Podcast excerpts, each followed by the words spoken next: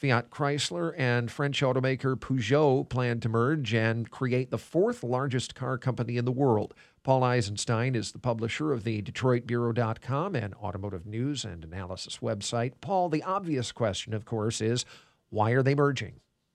Well, if you look at what's happening in the industry, uh, automakers are under incredible pressure, uh, both the traditional competitiveness, but also from regulators who are demanding tougher mandates, putting in place tougher mandates on things like fuel economy and emissions.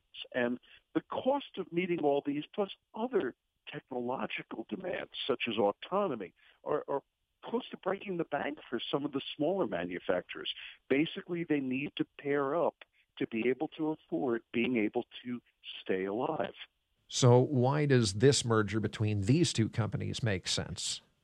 Well, it seems like they have a good fit. Uh, where one is strong, the other one is weak. In a few cases, uh, where they're both weak, they feel that they can do better. In China, for example, by teaming forces, they hope to gain a better foothold in what is the world's largest car market. Which one is the weaker of the two? Uh, that's that's probably going to be Fiat Chrysler. It's got a lot of holes in its operations. Uh, it's been behind in terms of its electrification and in terms of its autonomous vehicle efforts. Uh, that said, PSA does have a couple of big weaknesses. For example, it has not been in the United States market, second largest market in the world, for a quarter century.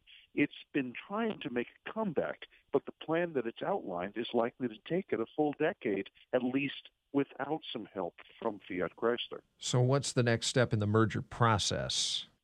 Well, the process is probably going to be a moderately slow one.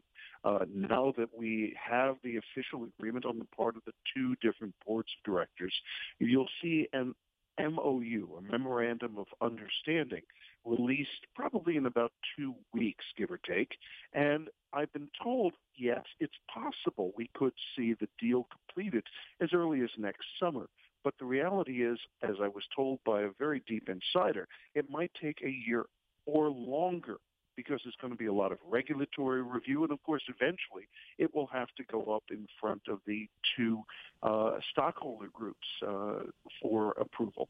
Now, how does the news of this merger affect Fiat Chrysler's contract talks with the United Auto Workers, which just announced a tentative agreement with Ford and ratified a deal with General Motors after a 40 day strike? Well, that's a good question, and we don't know yet. I've talked to some people around the talks, and basically what we're likely to see is that the union is going to be saying, what does it mean for us? How will this affect jobs? We know whenever there's a merger, there's some sort of rationalization. Uh, and that could mean that FCA and PSA, and whatever they become, will have to start thinking about plant closings, about layoffs, about other efforts uh, around the world.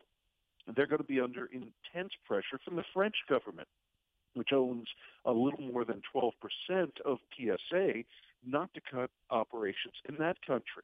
And we're going to see, of course, pressure from, well, it's not from the government directly, but we certainly will see pressure in some form or another not to do any major cutting here in North America.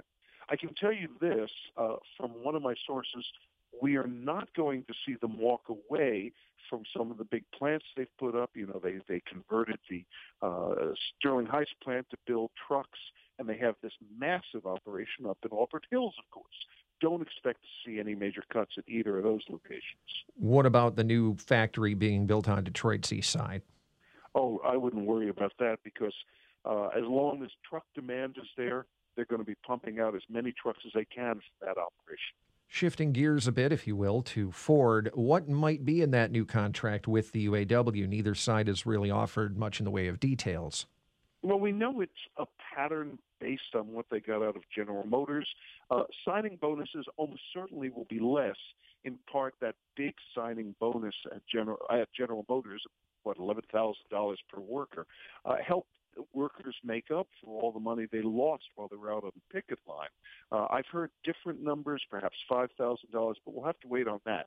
Uh, a number I'm more comfortable with is it appears that Ford has agreed to invest about $6 billion in products and plants here in North America. I am expecting some of that will cover electrification, electric vehicles of some form or another.